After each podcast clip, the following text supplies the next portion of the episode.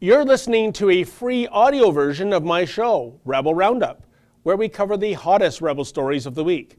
Today, my guests are Sheila Gunn Reid and Keean Bexte. Now, if you like the podcast, then you should become a premium content subscriber.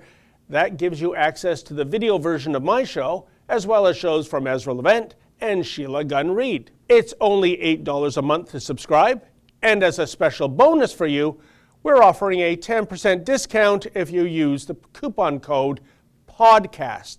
Just go to therebel.media slash shows to become a member. You're listening to a Rebel Media podcast. Welcome to Rebel Roundup, ladies and gentlemen, and the rest of you, in which we look back at some of the very best commentaries of the week by your favorite rebels. I'm your host, David Menzies.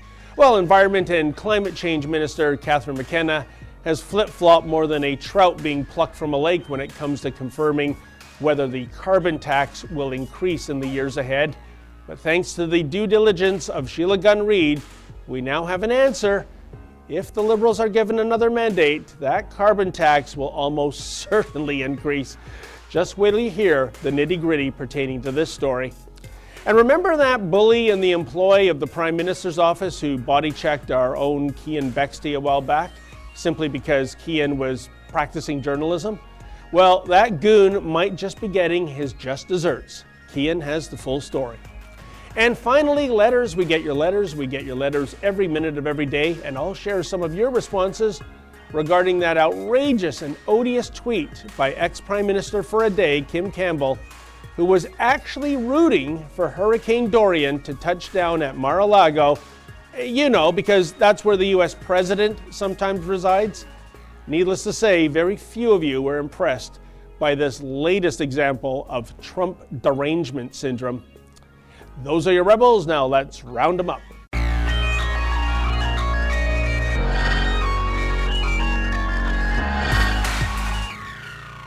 Now, about all the flip flopping. McKenna was completely honest with her new American friends about her plans for our carbon tax. And it is here in black and white for all of us to see. On page 151, we see the Liberals confirming plans to raise the carbon tax after 2022, just like the Conservatives are saying the Liberals will do here. The overall approach will be reviewed in 2022 to ensure that it is effective and to confirm future price increases. Confirm future price increases. Not contemplate, not assess, but confirm. The hike in the carbon tax, if the Liberals are reelected, is a sure thing, a done deal. It's confirmed. So, this is proof McKenna was telling foreign billionaires one thing while she was telling the Canadian public another. You just can't trust a single word she says. McKenna's intentions were and remain to raise the Liberals' carbon tax on everything. So, when it comes to the carbon tax, not only does Catherine McKenna flip flop more than a trout pulled from the lake, she also talks out of both sides of her mouth. Indeed, it is getting so that it's almost impossible to believe anything that this so called climate crusader says. So it's a good thing that we have our very own Sheila Gunn Reid doing the digging that is oh so necessary when it comes to finding out what the true intentions are of this Liberal government especially when it comes to the climate file. And joining me now is the host of The Gunn Show. Welcome to Rebel Roundup, Sheila. Hey, David. Thanks for having me on. Well, thank you again for joining me. So, Sheila, it looks like a done deal.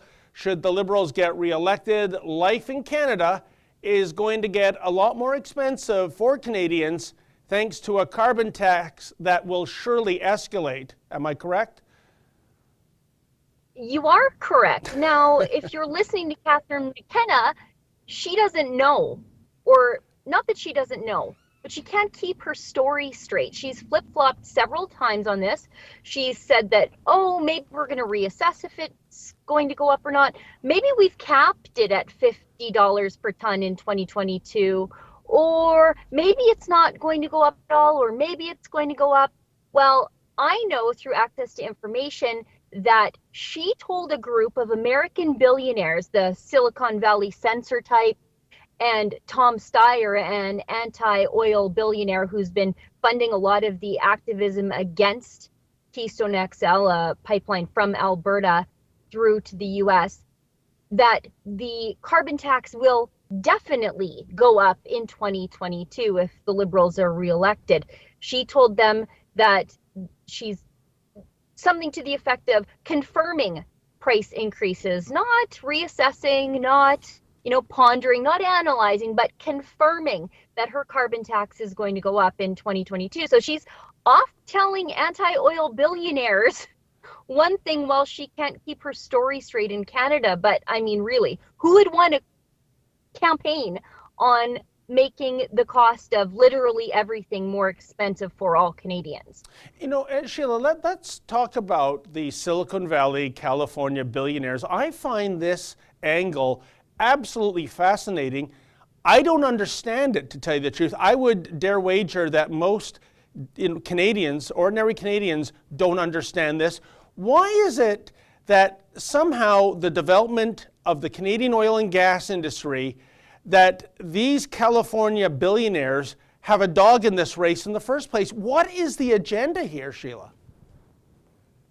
Well, really, on some level, it's protecting the American market share. Um, we see a lot of foreign funded anti oil activism.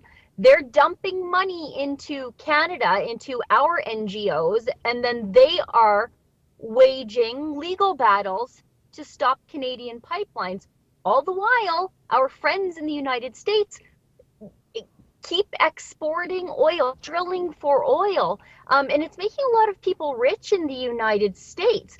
Um, on the other hand, though, you see a lot of the same activism directed at American pipelines. A lot of the same people and the same money was involved in blocking the Dakota Access Pipeline project. That that pipeline sat in limbo for quite a few years while Obama was in power. And then once Trump came into power, he cleaned it up, signed the pipeline into life. And I think it was about 120 days later, it was pumping oil. It's really quite magical to see a timeline that fast for a pipeline when it can take up to 10 years here. Um, but yeah, our Canadian politicians, McKenna specifically, this was a three day junket to California in 2017 to the San Francisco area mostly.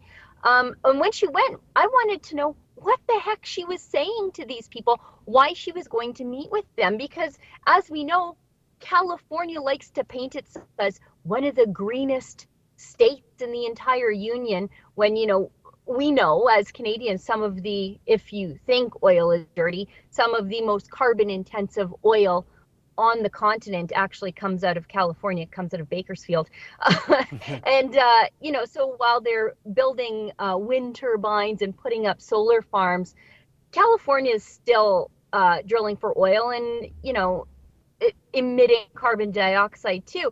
But, you know, this isn't really about the Californians, isn't it's really about, you know, blocking the Canadian economy and the furnace of the Canadian economy, us here in Alberta. And that is exactly the point where I'm so flummoxed, uh, Sheila. If this was any other sovereign nation, that these California mm-hmm. billionaires were going to, saying, um, "Excuse me, but can you kindly dismantle your own oil and gas industry? Can you bring in odious bills like Bill C-69, uh, you know, and, and maybe even uh, you know put your nation into a recession for goodness sakes?"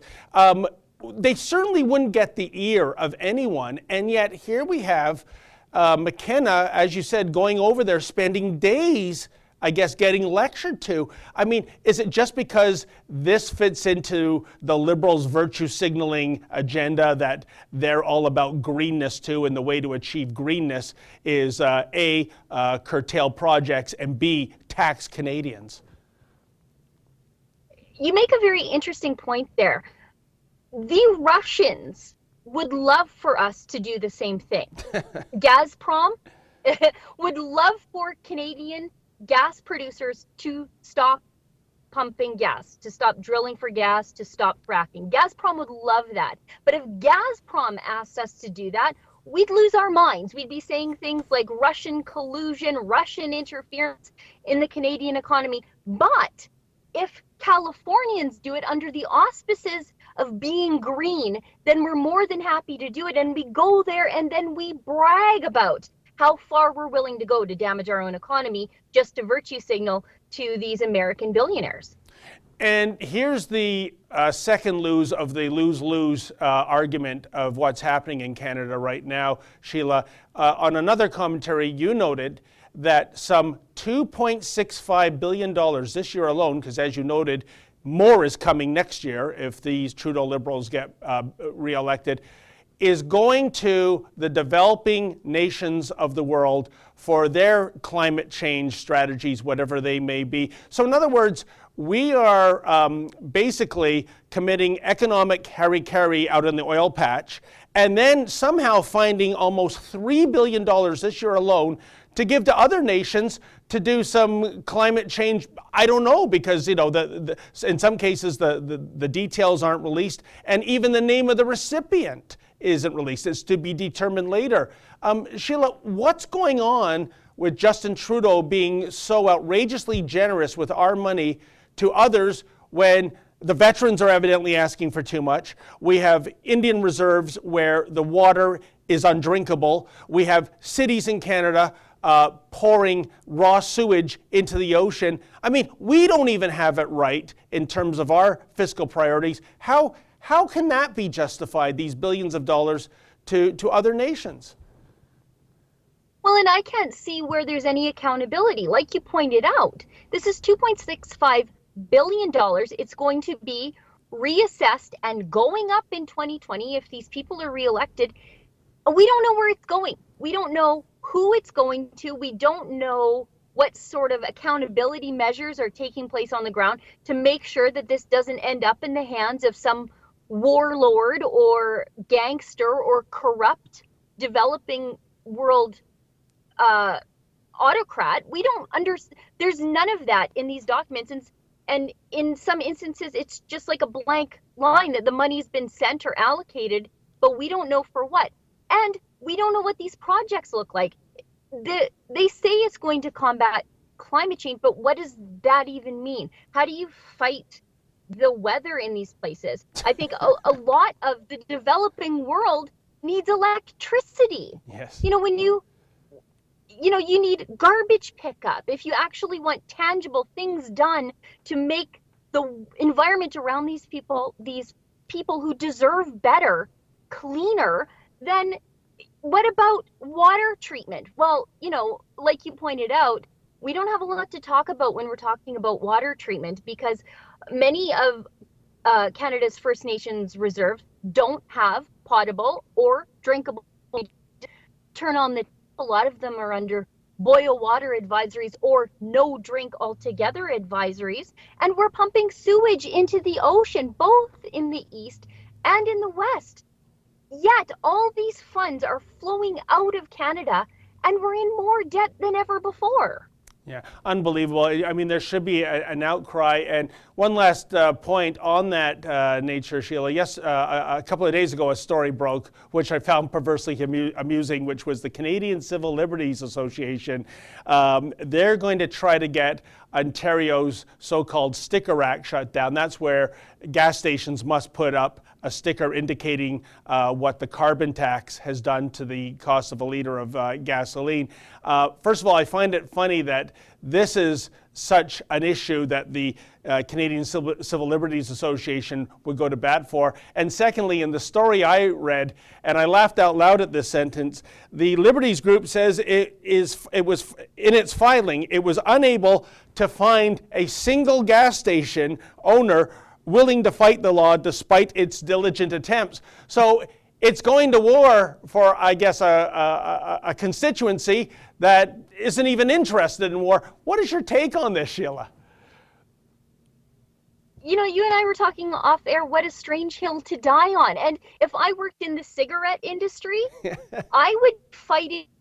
I, I would be so happy that the Civil Liberties Association is taking this on because, you know, then what's what's the snowball effect of this? Oh, well, maybe we don't have to have those horrible stickers on a package of cigarettes. You know, yeah. the, the Civil Liberties Association is actively lobbying against transparency, against the public knowing exactly where their dollars are going. I know here in Alberta, I don't know about Ontario, but on our gas pumps, we can see um, what portion goes to federal gas tax, provincial, yep. and what portion um, is actually the cost of fuel. So, what's the difference if you just show people how much the carbon tax is adding to their cost per liter? I don't understand what the problem is with a consumer knowing exactly what they're paying for it. Like you said, it's a very, very bizarre position to take against transparency.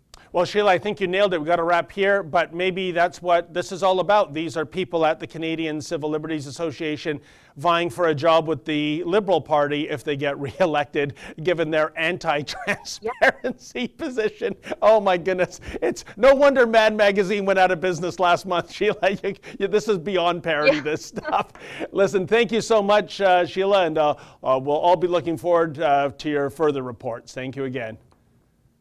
You got it, David. Thanks for having me on. You got it. And that was Sheila Gunn Reid, somewhere in the province of Alberta. Keep it here, folks. More of Rebel Roundup to come right after this.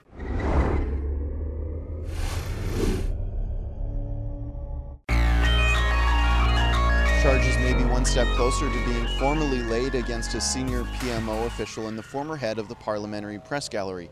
You may know him, Terry Guillon. He body checked a reporter in a hockey rink a few months ago. It was yours truly, actually. He body checked me as I was covering the Prime Minister arriving at an Indigenous conference in Meadow Lake, Saskatchewan. He wasn't very well received, and I guess my coverage wasn't the kind of coverage that Terry Guillon and his friends at Justin Trudeau's PMO are used to. Katie Telford is used to demanding positive op eds whenever they need a little boost in the polls, but they don't normally get that from me, so they don't want me anywhere near the Prime Minister. Normally, they resort to methods like kicking me out of the embassy. Normally, they collude the Parliamentary Press Gallery and the PMO to make sure that non sanctioned media are not allowed anywhere near the PM. Don't take my word for it, take the word of this young PMO staffer who admitted it on camera. The Prime Minister's office has agreed with the Canadian Press Gallery that your organization's views are not welcome. So that's all I have. They'll get you to leave, but I just so, wanted to come. So the Prime Minister's office determines who can and cannot cover Canadian politics in it's the a, United it's States. It's a Canadian embassy event, and you are also not an accredited journalist in the Canadian Press Gallery at a Canadian media event, and that's why. So that's spectacularly disappointing. So they will let and you. pathetic. They will escort you out. I don't appreciate that well, t- tone as I'm being respectful with you. So I, you're not being respectful. If you're being respectful, you'd let me cover my prime minister. Now, when that doesn't work out for them, when they can't keep me out through administrative ways, they resort to using physical force to intimidate reporters. That's what Terry Guillon does. Yep, that is indeed how this thug rolls. But thankfully, the RCMP is referring the case against this Trudeau staffer to prosecutors. And joining us now is the recipient of Terry's body check, none other than our roving reporter, Keean Bexte. Welcome to Rebel Roundup, Keean. Hey, David. Hey, you know, Keean, I've been doing some thinking about this, and maybe this is your fault, Keean. I mean, after all, you engaged Terry at a hockey rink, so given the venue, maybe it was expected of you to wear a helmet and shoulder pads while covering this conference. Oh, absolutely. I, th- I think that goes without saying. Whenever you cover any sort of liberal, um, they're predisposed to getting violent.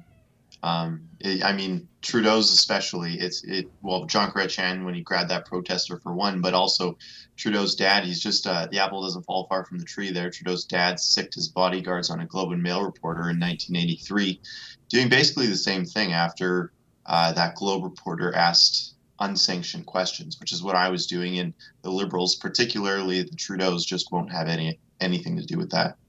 You know, uh, Keean, whatever happened, I thought one the unofficial slogan of the left, especially these days, is "Love trumps hate." I, I mean, the idea that we're all supposed to have an inclusive big tent discussion on things, settle our differences this way, as opposed to using fists and uh, one's shoulders to take out a reporter that is asking questions that uh, they deem to be a little too uh, pesky. So, what what is the reality here? Given that this is what they claim they're all about, you know, the love and the civility, and when we face the reality, which is outright violence. Um, well, the, the reality is the liberals just don't want questions asked, and they will resort to whatever it takes to make sure that dear leader Trudeau is not embarrassed. It could be, I, I mean, you have the same experience with the Parliamentary Press Gallery. They like to use administrative reasons to keep us away from uh, uh, important people who we need to ask important questions to, be it Chrystia Freeland, be it uh, uh, the Minister of Defense, be it Justin Trudeau. They'll say, "Oh, you can't come here because the Parliamentary Press Gallery hasn't sanctioned you to be here." But if we get in some other way, or the Parliamentary Press Gallery maybe they don't have jurisdiction there, well, then they resort to violence because at no uh, there there's absolutely no way they will accept Justin Trudeau being asked a tough question. That's just not in their playbook. Yeah, but you know what, Keean? I mean, if they didn't want the prime minister to embarrass himself, wouldn't they just simply confine him to quarters? I mean, I think of all the embarrassing things that he's done, such as his answer at that town hall where he called mankind people kind, uh, going on that trip to India, which became a uh, perverse example of show and tell, uh, Indian style. Um, this wasn't the doing of, of any reporters. This is his own uh, his own self mutilation, if you will. Uh, we're just trying to report what's going on there. Uh, brings to mind the old saying, uh, don't shoot the messenger. Yeah, don't shoot the messenger is is right here, and I think Terry Guillon in particular needs to hear that message. Um, he, like like you mentioned before, he used to be the head of the Parliamentary Press Gallery, and I, I, I really think he's the nexus between Trudeau's PMO and the Parliamentary Press Gallery because he moved sort of laterally in his career from the PPG to the PMO, and it really illustrates the incestuous relationship there. And I really don't think that Terry Guillon ever really left the Parliamentary Press Gallery uh, when he went to the PMO. I think he just sort of merged the two organizations. Um, he has absolutely no time for reporters who are not mainstream corporate or government media. Uh, unless you're Rosemary Barton, you don't get to have one-on-one uh, chats with the prime minister. Uh, it's despicable, and it's Terry Guillon who is at the center of this. Trudeau's media lead liaison, or Trudeau's media advance lead, I think is his, his title, and he's the one that's body checking reporters. He's the one that's colluding with the parliamentary press gallery to make sure the reporters can't get in who aren't sanctioned. It all comes back to Terry Guillon, and he might be paying the piper here if prosecutors decide to finally press charges on this criminal. You know, Keean, I think that's a very profound point you've made about his previous connection with the Parliamentary Press Gallery, and it's simply this. The Parliamentary Press Gallery, as its name implies, is made up of journalists. These are people who you would think are all about free speech, freedom of expression, um, you know, putting elected officials, uh, you know, on the carpet with uh, pointed questions, and yet it's like they've all drunk the liberal Kool-Aid that they're yeah. supposed to be polite and almost facilitators of the liberal message. And, you know, maybe that's going to even intensify more so, Keean, when those $600 million worth of paychecks uh, to uh, print media uh, start finding their, their way into the mail uh, via, from the uh, PMO's office. Um, again, uh, I'm rambling on here, but it, it it, this really makes Terry Guillon um, all the more despicable in my books because he is going against the credo of what he should be standing up for.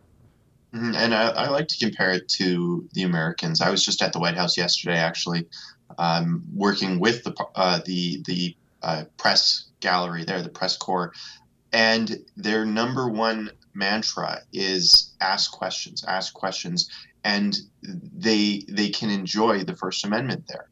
They they're they are given the ability to do their job.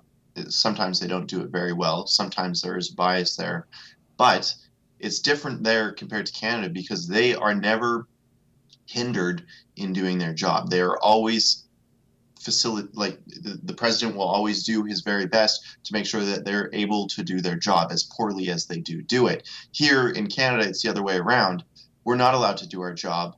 Uh, we are being roadblocked whenever we get to, uh, you know, I, have shown up to press conferences with Trudeau in Ottawa uh, when he was announcing Trans Mountain Pipeline, the nationalization of that. I showed up to the press conference. I went to go in.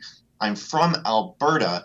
The uh, and I'll you know I'm, I'm someone and I and I report to people who are going to be most affected by this decision and the only people that they let in were you know, reporters from from Ottawa who weren't really asking any questions other than, "Oh, did you consult Indigenous people on this decision, or are you going to continue to insult uh, consult Indigenous people?" They don't ask any questions about Albertans' jobs, uh, the people who are out of work, or if uh, Justin Trudeau has really any honest plans on how to get shovels in the ground, especially in light of this, uh, you know, these six six appeals uh, that are coming in um, from the Court of Appeal that the government just didn't uh, you know, stand up to. They didn't they didn't file any documents in regards to that, and that's something that we could have asked about at that press yeah. conference, but we weren't allowed in.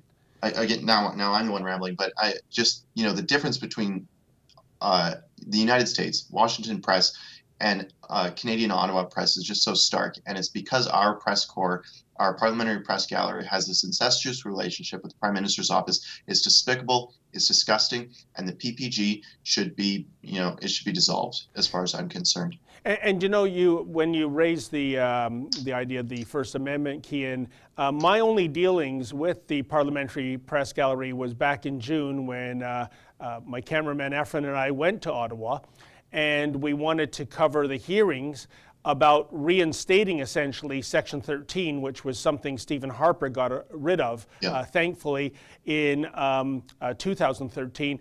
And this section in the Canadian Human Rights Act it's best described as the anti First Amendment. This is all about, um, you know, a clause where you can put in a claim for hurt feelings if uh, you hear uh, something that you disagree with or something that upsets yeah. you. It, it's a terrible, terrible thing uh, to uh, be brought back. And the irony was so perverse. We drove all the way to Ottawa from Toronto, and they could have told us ahead of time they were not, were not going to give us press credentials. They instead waited till we got there, which I think was deliberately spiteful.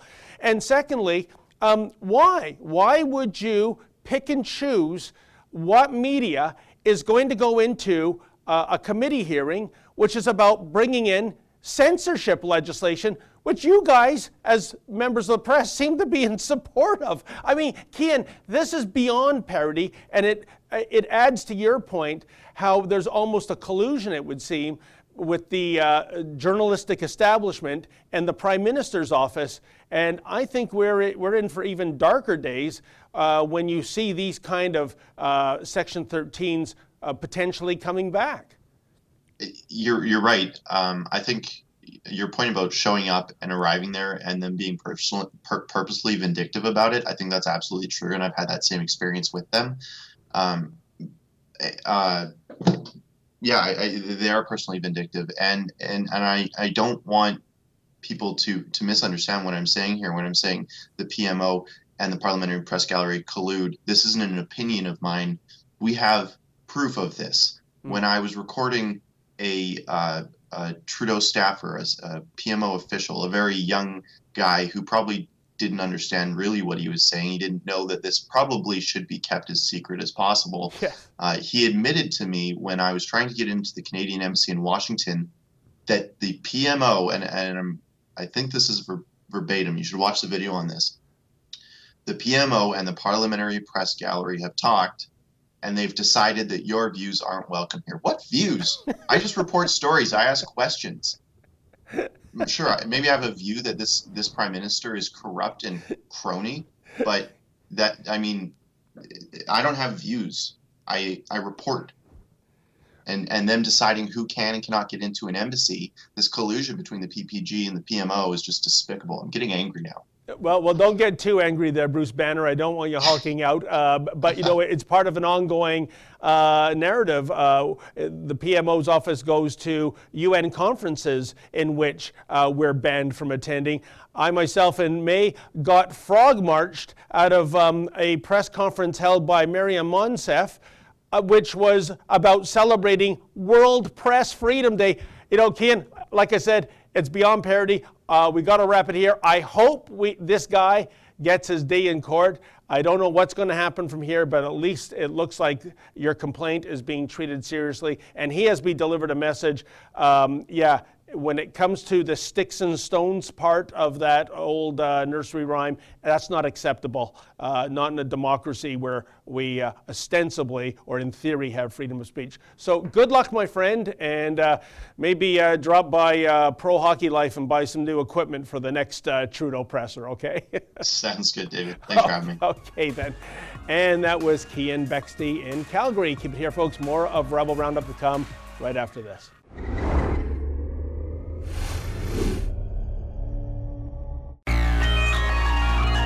David Menzies for the Rebel Dot Media here in Palm Beach, Florida, just outside the oh so opulent Mar-a-Lago. Now, folks, many people in this state are hunkering down in case Hurricane Dorian does touch land here.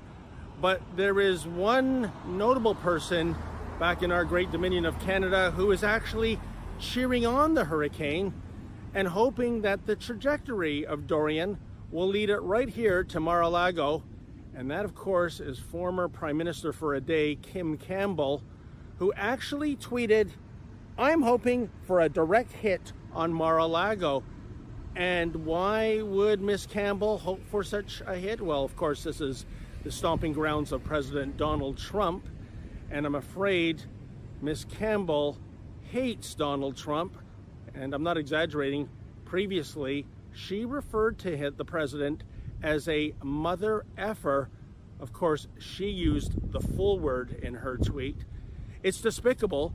It's despicable because, well, the president's not even here. So if Kim Campbell were to get her wish and this hurricane did touch down here, it would be causing destruction and killing innocents, uh, people that are in no way affiliated with the president. I guess she didn't quite think that through. Well, needless to say, Floridians were not impressed with Kim Campbell tweeting such vile and ludicrous statements, nor were you impressed with her lust for a natural disaster to touch down upon Mar a Lago simply because she has political differences with President Trump.